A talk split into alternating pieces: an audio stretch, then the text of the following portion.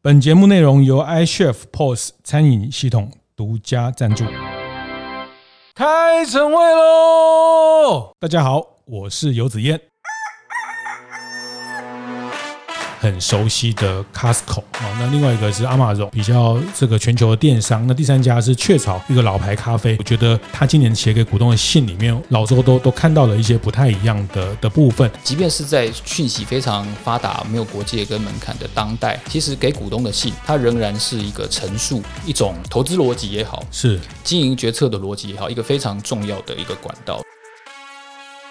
观念对了，店就赚了。欢迎收听大店长晨会。早上八点，透过 Podcast 跟大家分享服务业的经营和洞察。那很多人会问我说：“哎，子彦哥，你自己做那么多 Podcast 啊？那你平常也听哪些 Podcast 哈？”那我这个哎，过去也没有公开分享过哈。那其实我我自己做 Podcast 这两三年也做了三百多集，呃，我也一路在学习。那我也听很多 Podcast 哈。那嗯，其实我我也常分享，我其实最常听的像。蒋勋老师的这个美的沉思，回来认识自己哈，这个是我很喜欢的一个 podcast。像啊，像王伟忠的这个 podcast，其实呃，伟忠哥的这种谈话的风格，其实我也我也很很很喜欢听啊。那当然有很多是我们呃这段时间透过大电长陪跑计划产出的新的呃这些频道音频，我也是。都会几乎每天都会去搜寻，像总监丁董、林果良品的竹下人生，还有这个呃春一枝啊，他们的叫春吉吉翠，还有最近才陆续上架的拈花惹草谈精油，还有约跑。三声跑哈，这个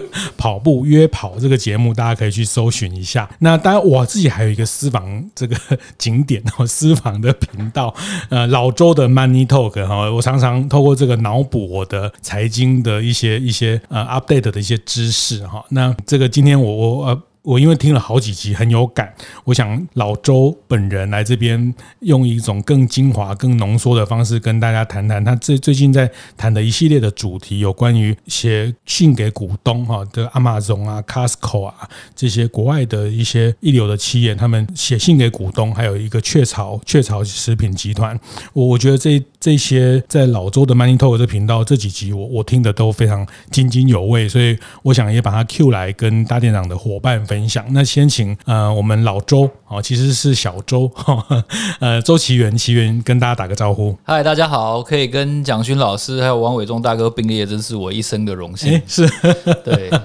好是谢谢。那个我以为你会说来大店长晨会是你的一生的荣幸，真的从来没有想过 可以在听众心中就是跟这么两位是是大哥级的并列，真的对对对，真的真的真的。但老周小周小周啦，因为对我来说他小我一轮哈，那身材也小我。我两号哈，那个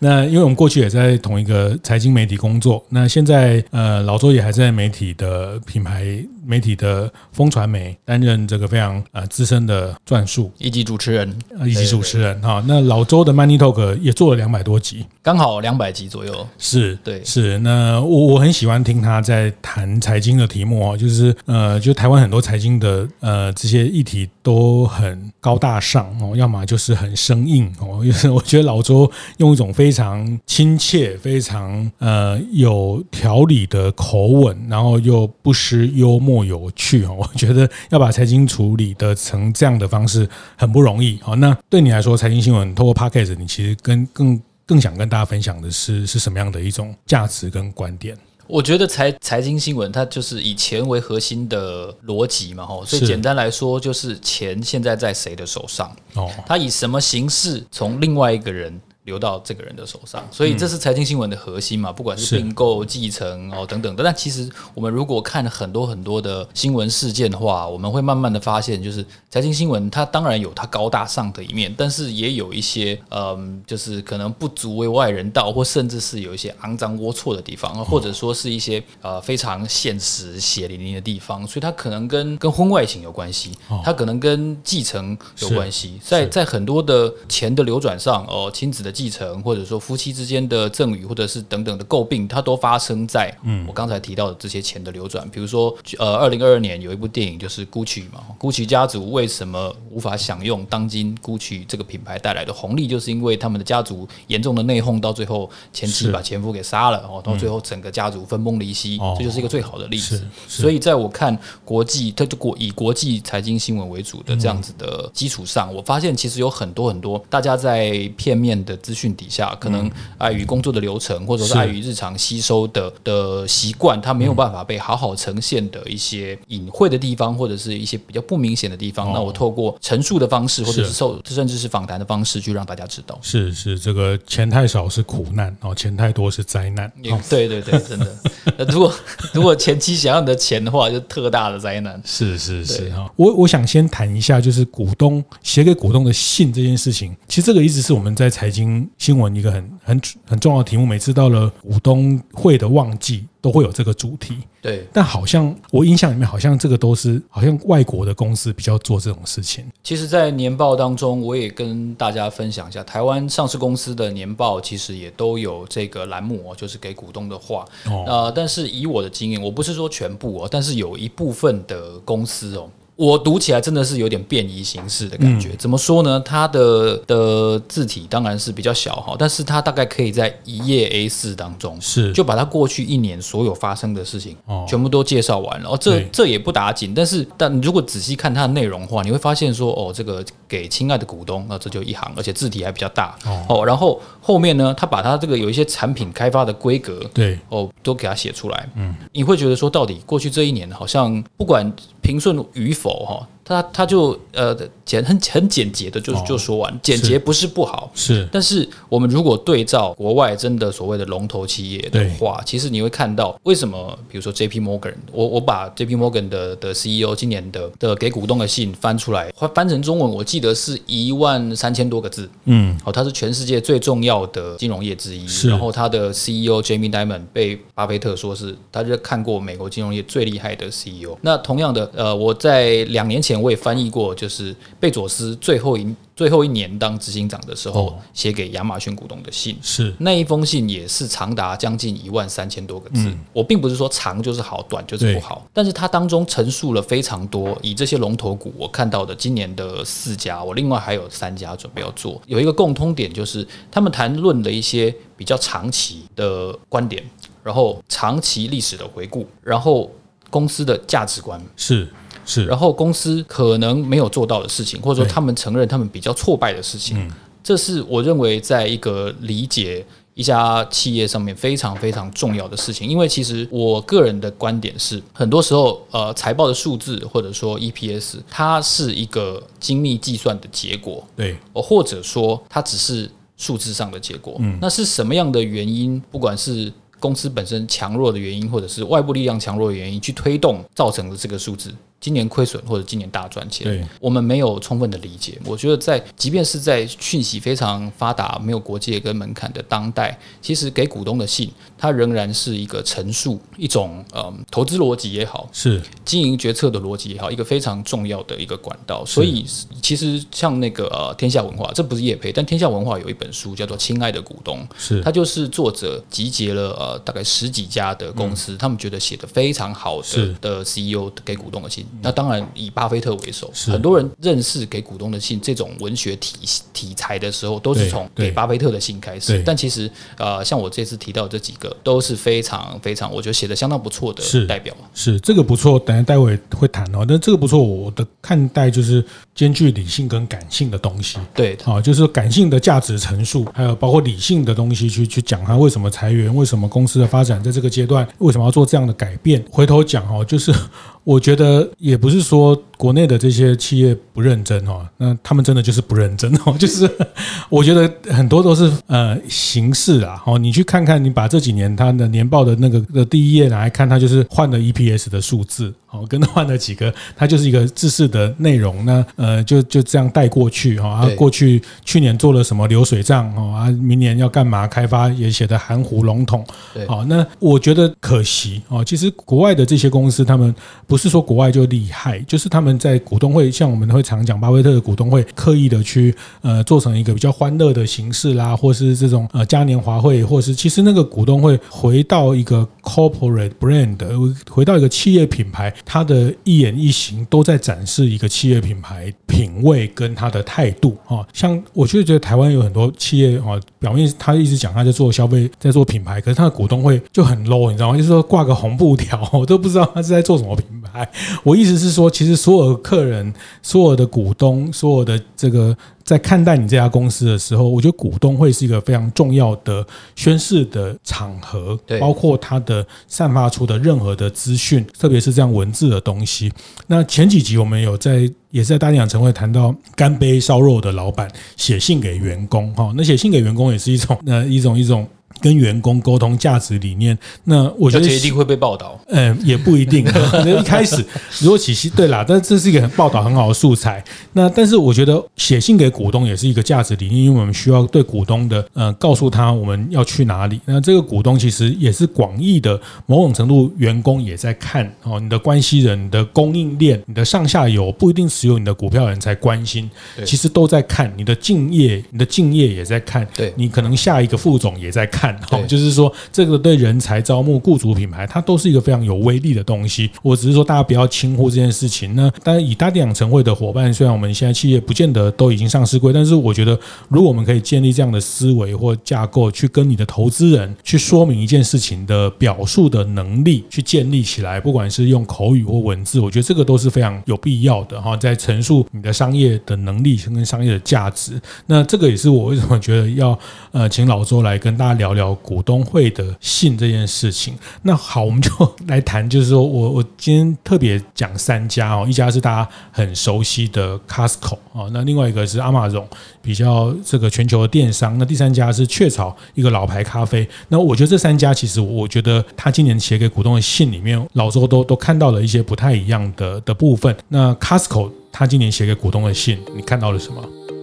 节目进到这里，稍微休息一下，和大家分享合作伙伴 iCHEF 的相关讯息。不知不觉，今年已经迈入年中了。二零二三年，iCHEF 持续与一九一九食物银行。和一九一九陪读计划合作，希望能借助餐饮业的力量，帮助弱势儿童回馈社会。过去这段时间里，iCHEF 持续集结餐厅们响应续长约捐赠弱童晚餐活动，累计捐赠了超过四万顿的晚餐，在台湾各地的弱势儿童。同时，除此之外，也在今年年初携手 A Stand by Foodie-Ember 以及台南当地现象级店家全伟家、诺夫米糕一同出团。举办台南地区陪读班的餐车送暖活动，除了提供美味的餐点，也透过实际的陪伴，带给小朋友们更多欢乐温暖的时光。在未来，iCHEF 也会持续推动永续餐厅运动，希望能够与餐饮业老板们一起推动产业的进步。有兴趣的大店长，欢迎到 iCHEF 的粉丝专业与官网上看看更多的讯息哦。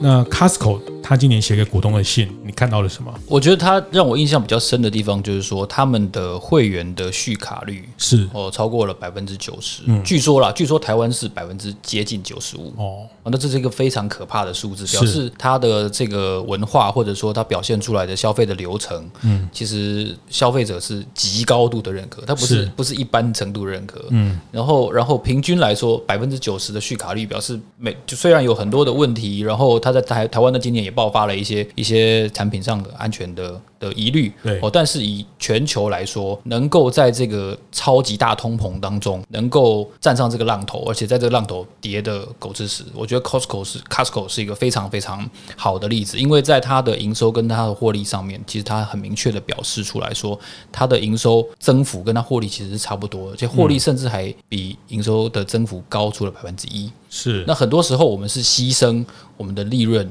去达成你原来的的年度的目标，营收很厉害，这个不打紧。但是像 Costco 这种，呃，凡事都要求要最低价，它的品相不多，但它的要求的利润一定要最低，它还能够在最近这一年多的这个大通膨当中去去取得有利的位置。我觉得是非常不容易的一件事情。而且他也特别提到了他们去年把台湾股份买回来这这一段话，是对。所以，所以你如果可以回溯一下，就是因为其实 Costco 在全球很少有这种合资的行为，嗯，所以回溯二十五年前能够说动 Costco 的经营团队在台湾采用合资，其实是台湾这个这个少数股东，这个据说是大同的的家族百货，嗯，这个家族其实你真的是要佩服。第一个是他当时引进的的这个眼光，因为我后来我我看到这段话之后，我回去看 Costco 自己出的这个，在台湾你其实上网就可以看到，你不用会员也可以看，它叫做 Costco 会员生活杂志。哦，他在去年二十五周年庆的时候，他有做了一期特别的报道，然后它里面就有提到说，现在台湾的这个赵总经理，当年就是第一家高雄第一家店在。晚上开堆高机理货，然后白天在收货的第一批员工，是他跟张思翰都是第一批员工。然后他说，刚开的那一段时间，有很长的一段时间，他们送咖啡、送 bagel 都没有人要进来逛。然后很长的一段时间，你很难想象哦，Costco 是店员比会比客人还多。嗯，然后就是在一个没有人有信心的状态下，他们坚持。而且你想想看，今天好像付费。哦，订阅制或什么都是理所当然，但在二十五年前要付费才能进来逛，这件事情是完全不被接受的。嗯，对，所以第一个可以坚持到现在，第二个他们少数股东的这个这个选选点哦，我觉得回头看第一家店选在高雄，当然这是地主的优势哦，但是第二个哦，他们选点的眼光，我觉得真的是非常厉害，他们深信在台湾能够做起来，所以我相信他们后来的这个报酬其实是他们眼光的一个非常丰厚的一个回馈。所以 Costco 我觉得有一个点就是通。通膨并没有冲击它太大，那但是但是它的获利数字还是缴出了，我觉得给股东一个比较好的满意的数字。是在他今年写给股东的信里面，他当然就揭露了他的这些财务的数据哈。我觉得透过这个呃这个机会，跟可以大家去去注意一下这个他的呃年营收成长百分之十六啊，净利成长百分之十七，会员收入成长百分之九。哦，那呃，所以他的会员费收入高达净利的七十一趴，哦，就是说他的几乎净利。博萨在谈的，对对对，之之前有一个说法是，他 Costco 卖东西都不要赚钱，他只靠会员费当他的净利。这个说法有一点夸张，但是没有到离谱。对，他从他的。今年写给股东信看到的财务的结果看起来，他确实百分之七十就是大家每年缴的那个一千二啊，什么那个，然后还有那个黑钻卡，黑钻卡 就是它光会员费哦，它真的是大部分是赚你那个会员费，它其他的品相。来源几乎是是少的哈，那会员的续卡率在全球，那 是在全球有到百分之之九十的这个高的的情况哈。那所以它的老周谈到他的品项数大概是四千，四千这个概念相对于比如沃尔玛啊什么家乐福四千的概念是，其他的量贩大概是都超过一万，超过一万起跳。对，对，所以你会觉得好像如果你去逛 Costco 的话，它好像每一个产品之间那个空隙是稍微大一点的，那其他的量贩。不管有没有收费哦，不管是位在市区或是郊区，其实它的那个空隙都是挤得很近的。是，这是我个人的感受。是是是，所以呃，东西品相少，但是又强迫你要买很多。对，然后特殊大包装。对，回去常常吃不完，冰到坏掉。但这件事情我一直很有意见哦，就是冰到坏掉，真的冰到坏掉。然后就是你要那边犹豫很久，到底买还是不买哦？对，不然就是 要要找人一起买，然后一完全没有很。客户导向都没有聆听我们客户的声音，我们客户不是，只是客户是上帝都没有聆听，反正他就是不聆听，好，然后而且你线上买，他也要你买两件哦，嘿，对，最低两件才外送，哦，然后 先先办他的卡，反正一切都要摆他的 rule，他这个 rule 其实你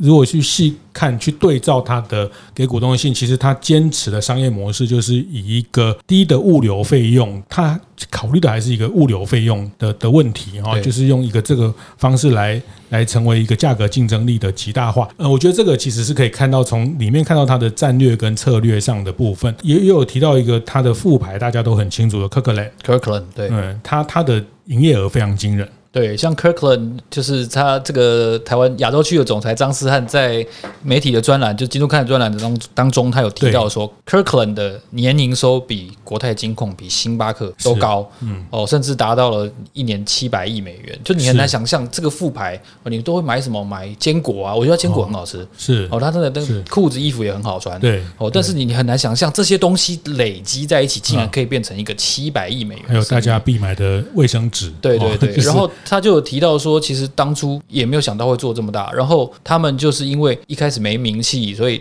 厂商不进货给你，那他就秉持着就是我要跟领导品牌一样品质的概念，但是价钱一定要是它的几分之一的概念，去设计出了这个 Kirkland 的副牌。那慢慢的，消费者感受它到到它的品质之后，回过头来会问说，那另外那个龙头品牌为什么没有在里面？慢慢的，这个龙头品牌就会进来了，所以它形成了一个又是推力又是拉力的一个很巧妙的场景。嗯，对，嗯嗯，这个这个卫生纸也是大家一定要去 Costco 买的，三层卫生纸，对。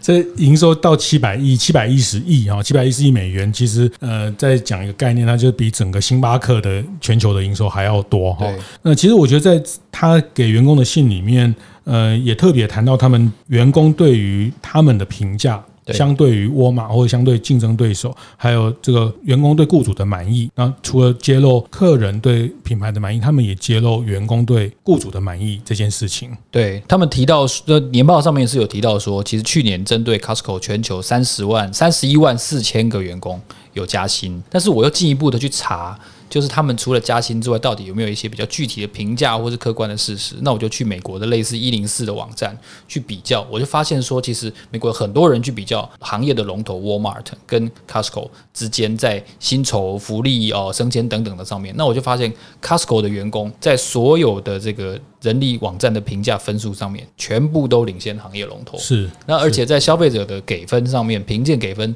也是比 Walmart 高。哦，那当然 Walmart 是无可置疑，它就是就是天王。嗯，但是 Costco 很明显的，它用一个很不一样的姿态，又是收费制，品项又少，然后又大包装假肥料这样子的情况，但它还是得到了相当高的消费者评价，还有员工的评价。就消费者评价明显从续卡率都可以看到了，对，包超过九成的续卡率，这个真的很可怕。对，所以所以我认为，就是台湾人对于 Costco 的呃偏好，当然是一个非常特殊的的现象，而且持续了相当的一段时间。但是它全球如何取得这样子的地位，我觉得靠它坚持简单这件事情，因为他的所有的环节被人称道的环节，听起来都没有什么高深的哲学，嗯，哦，大包装哦，然后然后然后呃，给员工高薪或者说少品相，这些都很好理解，嗯，都很尝试，对。但为什么只有他能够享有这些红利？可能。这才是背后执行团队，我觉得值得称道的所在。那当然，这个也意味着他们在这个给股东的信里面，也同时也提到他在雇主品牌上的威力。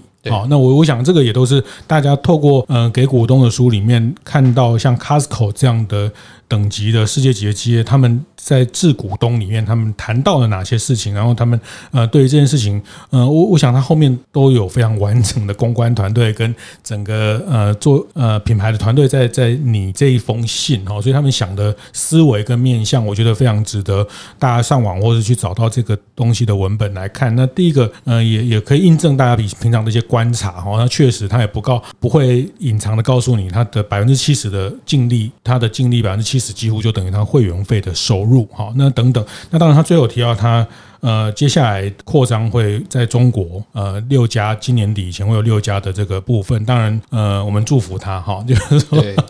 我们中国大陆市场就是超级难搞的。呃，也不一定哈，我觉得零售业这件事情哈，其实也没有谁先去谁就赢啊，其实并没有这件事情。其实呃，它是一个成熟市场，随时进去随时都有呃它的它的价值。那那我我想这个就是从 Costco 这边事情，大家可以看到他们在陈述对股东的信里面谈到的面向啊，不是只有赚多少钱，其实它包括它的商业策略、它的商业的获利的的架构，但是它雇主品牌这一端，它都非常完整的在在表达。我觉得这个都是一个企业品牌在在沟通一个非常好的范例啊。那那在我们再谈一个，也是这最近老周 Money Talk 谈到的 Amazon 啊，那它其实是有裁员的这个。这个事件，对，那在股东书，他今年给股东的书里面也也特别说明了这个事情，而且他其裁裁的人数相当的可观哦，是两万七千个，那当然他是分两次裁的哦，那我我我。个人也一直有一个感觉，就是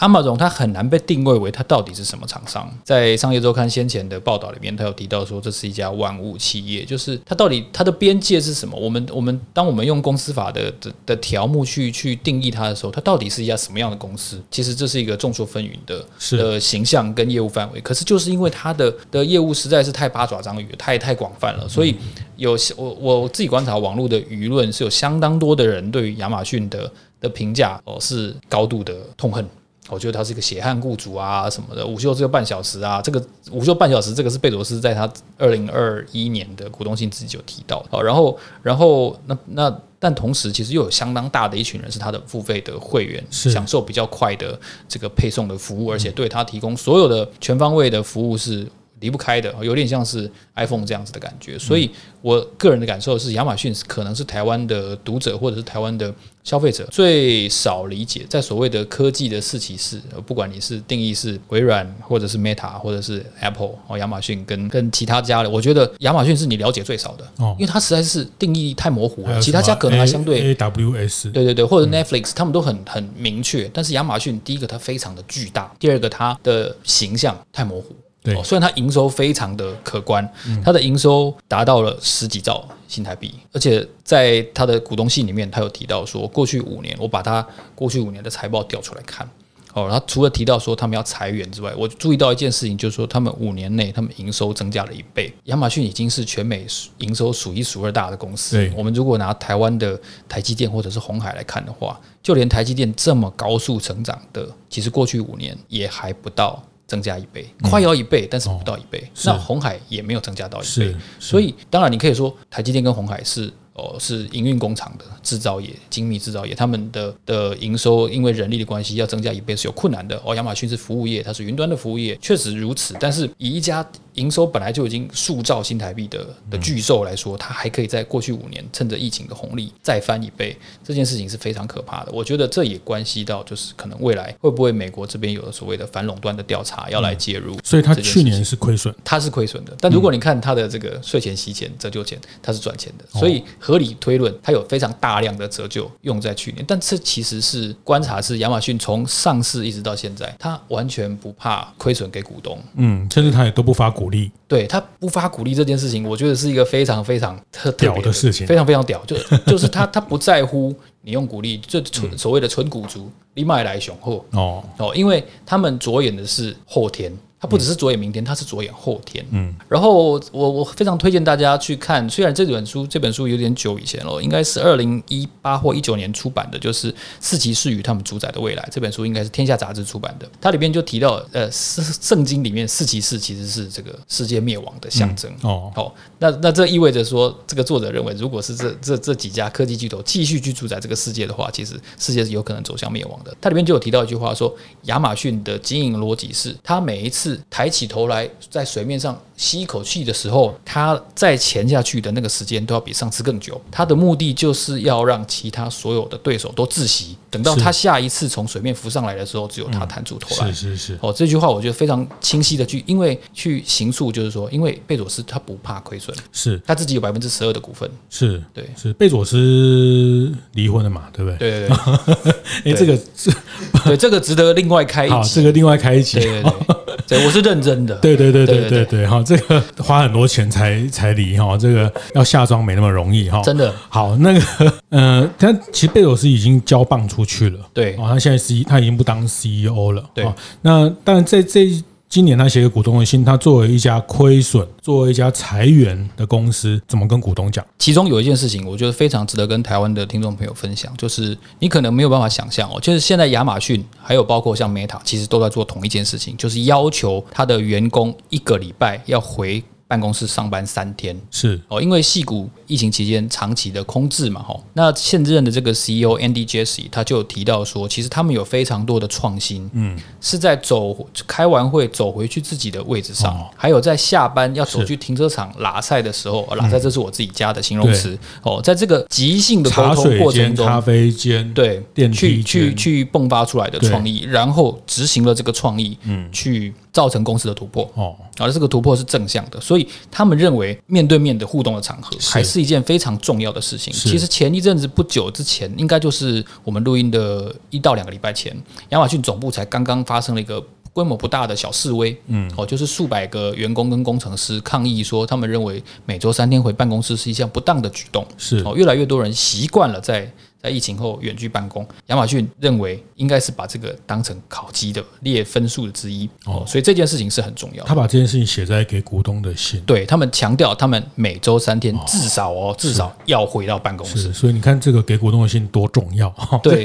其实所有的人都在看他在这里面可以宣誓的。我要讲的是说，这他在这里面可以宣誓的事情很多。对对，而且而且很多时候，其实因为外国大公司的投资人主要的投股东是。基金，对那，基金经理人其实很多时候他一年要 call 上百家公司，嗯。不是那么容易，这些比较文书，然后比较能够传递既有概念的事情，我觉得是他们为什么这么重视股东性的原因。是。那另外一个是说，Andy Jesse 呢，他跟他的高层经营团队很仔细的去把公司，他说的是每一个业务、每一个发明、每一个专案去检视。哦，因为面对当前通膨的压力，然后刚这个政府要求这个反反拆、反垄断的这个压力，然后地缘政治角力的压力，他们一个一个业务、一个一个专案去看，他们要问自己经营团队。对于这个计划的长期潜力，到底有没有信心？嗯，没有信心的话，就应该要考虑到关掉。什么叫做信心呢？信心有点太模糊了。它包括了几个指标，就是说现在的营收、长期营收的展望，然后呢，自由现金流的展望。然后，对于实际这个资本报酬率的计算，就是在这几个指标底下，到底我们现有的东西，还有准备要上线的东西，是有没有潜力的？其实亚马逊有做过手机，自有品牌的手机，大家可能没有印象，也没感觉。但我记得叫做 Fire Phone，大家可以去记，就是很鸟的一个名字，就什么 Fire Phone，一点公升球，但确实有这个专案，而且真的有上市，所以我才会知道。但是他就在一个愿意认错的情况下收掉了，大概也有八年前了，所以看得出来他。有一个勇于认错、勇于尝试的专案，他不怕你笑。iPhone 都出来那么多年，你还做一个自有品牌手机，找死！诶，可是我我刚讲，不管是 Costco 或是 Amazon，就他们如果把自己的经营思维策略在股东信里面讲的很清楚，他难道不怕他的同业、他的竞争对手洞察到他的企图，或是从里面看到他们的？就一般我们就是要模糊，就是因为我们不想让别人知道我要干嘛嘛。对，你觉得他们不会有这种担心吗？我觉得肯定会，嗯，像尤其像 Costco 这个，其实看起来，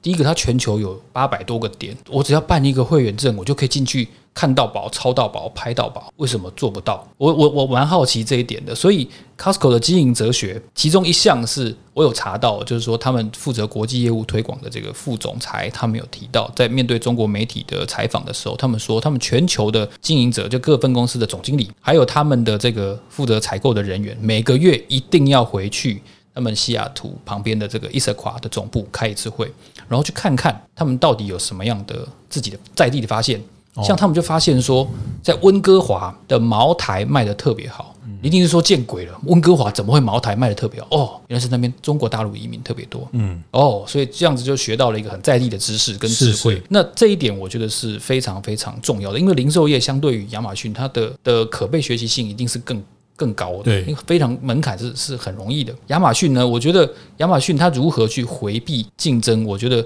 它保密哦做得非常非常好。我可以跟大家分享，就是说，其实有这两家公司有个有一个小小的有趣的共通点，就是亚马逊是在西雅图起家的，它总部在西雅图。这个 Costco 呢，总部是在西雅图右边应该三十几公里的一个叫小城叫伊瑟卡。嗯，所以其实。如果你去西雅图的话，你可以同时去这两家公司的股东会，还有 Microsoft 的股东会跟波音的股东会，嗯，他们都在都在西雅图。哦，所以所以这不是他这不是我要讲的共同点，这种共同点是亚马逊的保密做的超级厉害，就是为什么我一定要就关注亚马逊的。给股东的信，大家可能不知道哦。亚马逊要进去他的股东会会场，媒体是进不去的，一定要是股东。而且啊，所有人的的电子设备、笔电、相机、哦 iPad、录音笔，全部都要留在门口的保管箱。你只能拿铅笔跟纸是进去，是有种就写很快，是哦。那贝佐斯讲多快，你就写多快。进法庭一样，你只能用素描啊。对，所以所以贝佐斯也其实他在会议上他就有讲过这一点，他就说，不然你就用写的啊。我讲多快你就用写的啊！这是我们就是同事在二零一七年进去他股东会会场的时候，确实有有有陈述到的一个特特色，就是他他他所他所提出来的那种前瞻性的战略，你很难啊！你没有办法录音的话，你其实记不起来啊！所以所以亚马逊的这个保密，我觉得是做的非常非常好。所以股东信只是他的非常非常浅层的有做出来的，他才讲。我觉得这是一个一个很好的在水面下还有很多事情在股东会里面会揭露。对，所以所以他也提到说，他们在这么多的的检讨之后，他关闭了几个书店还有商店。对，然后他有两个专案，一个叫 Amazon Fabric，然后一个叫 Amazon Care，这两个是比较实体店面的。对，他们认为在后疫情时代可能。暂时看不到中效的，或者说那个成长率不够快，产生的自由现金流不够的，他就先先取消掉。所以最终呢，有两万七千个工作被 cancel 了。好，最后最后谈那个雀巢哦，我觉得呃，雀巢也是非常有意思哦。他特别在你的 podcast 里面讲到雀巢，它是呃，如果大家没有细看它，他觉得是个老牌公司，小时候就有雀巢的这些什么麦片奶粉，但其实它今天是一个垄断或是。寡占或是在全球咖啡产业举足轻重的一个一哥哈，那那你为什么会挑雀巢哈？那这个这个，我觉得趁这个机会也跟大家介绍一下雀巢这家公司。我觉得这次我选的给股东的信哦，其实就是代表了后疫情时代，我觉得有能力主宰这个商业世界或者是人类生活的几种力量哦。J P Morgan 是金融的力量，是亚马逊是云端服务的力量，是然后呢，Costco 是零售的力量。那雀巢就是食品，而且不只是食品，是营养品的力量。嗯、就是大家可能对雀巢听到，嗯，就是就说哦，这老公司啊，或谁还能其中多屋啊？对。但是我用几个数字跟大家介绍哦，雀巢的市值有多大呢？大概是红海的六倍大。嗯。那雀巢营收有多大呢？雀巢营收大概比台积电。还多百分之四十哦，所以这个一百多年，就是大概同治清朝同治初年就有的品牌，大概跟瑞士信贷差不多时期。是，但是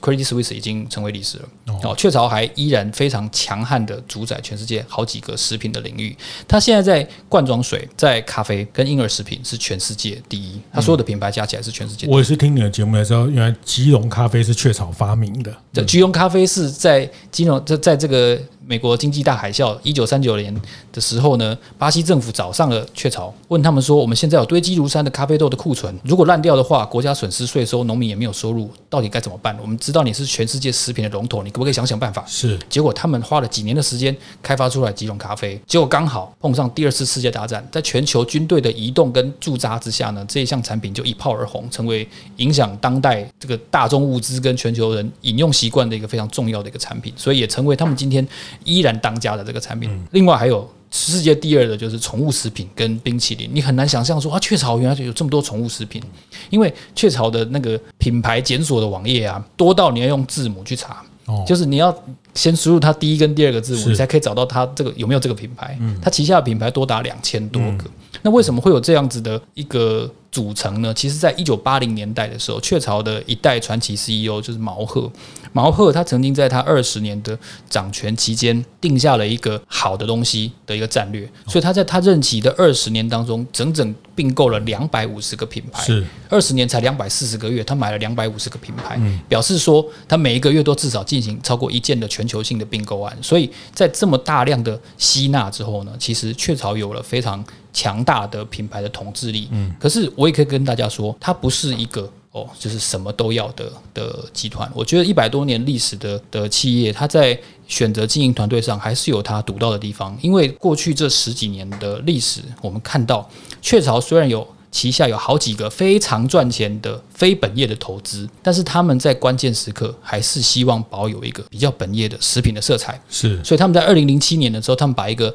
很知名的眼科叫做爱尔康哦的股票卖出去了，是，然后以非常丰厚的价钱卖出去了。然后呢，如果你看雀巢。今年的年报的话，你会发现它今年的获利数字比去年下降了百分之四十三点五。嗯，因为这个数字实在太惊人了。我一度以为说它是不是今年崩盘了？是，结果不是，是它去年二零二二年的时候呢，认列了一笔公司卖出去法国 L'Oréal 集团的股票。嗯，哦，这是他们在四十年前一九七零年代的时候跟 L'Oréal 达成的一个换股的协议。到今天，雀巢还持有呃，还拥有 L'Oréal 集团的两席的董事。是哦，那可是他们这么赚钱，赚几十倍，为什么要？把 L'Oréal 卖掉哦，因为他们希望在好的价钱的时候试出非本业的产品或者是股权，来维持一个比较食品的形象。所以从宠物食品、从咖啡哦，然后到他们最初最初起家的这个婴儿食品，其实雀巢以它的这个比较精准的眼光，一方面并购，而且二方面呢，它也不断的在尝试。在地化的营养品，它非常强调是营养品，是对，所以在后疫情时代，大家对于可能保健或者说对于照护健康都非常的重视，所以他们继续坚持的走营养品这条路线，我觉得也是一个不能说现在说说就说很正确，但是我看起来是一个蛮稳健的选择。嗯嗯，就包括在刚刚讲咖啡的一个哈，就是除了基隆咖啡之外，他现在是 Blue Bottle，Blue Bottle 的的控股的股东，他也是是那个确呃星巴克的所有非现场消费的，就是那种袋装的啊、绿挂式的咖啡的的拥有者，就他从星巴克手上，二零一八年他买了星巴克的吉隆的业务，二零一七年他四亿七千六百万左右买了 Blue Bottle 三分之二的股权，对，所以也就是说，所有在世界上，只要你不是在店内消费现煮现喝的咖啡，嗯，几乎都有会喝到。就是在在全联啊，在什么 Welcome 买到的星巴克的豆子，其实前是到 Nestle 这边去，是是到到到雀巢啊，到雀巢投资了它呃非门市的这些零售的的业务啊，那所以它这个载具是真的是是很完整的，这个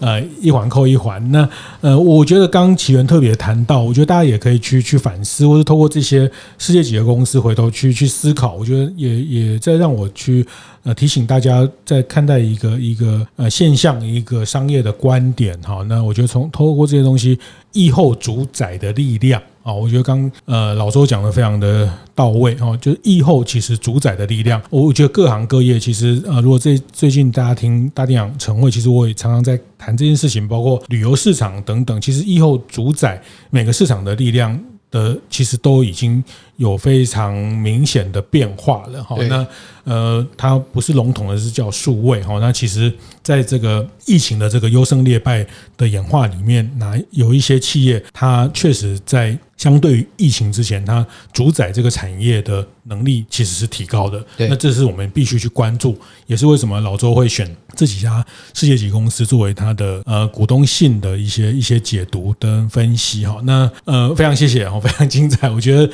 这里面也脑补了大家对这些呃食品。也好，或是这些品牌的非常多的呃商业的历史的知识哈，那呃，我觉得这些事事情商业史其实商业的的活动呃，其实都很值得大家去推敲，去呃去看待它整个在每个发展阶段的的变化哈。那某种程度以台湾来说，我们的服务业、零售业。甚至甚至制造业，我们的呃产业的发展的时间其实都不算太长，五六十年就算长了。我们三十年就可以叫老店了哈。就是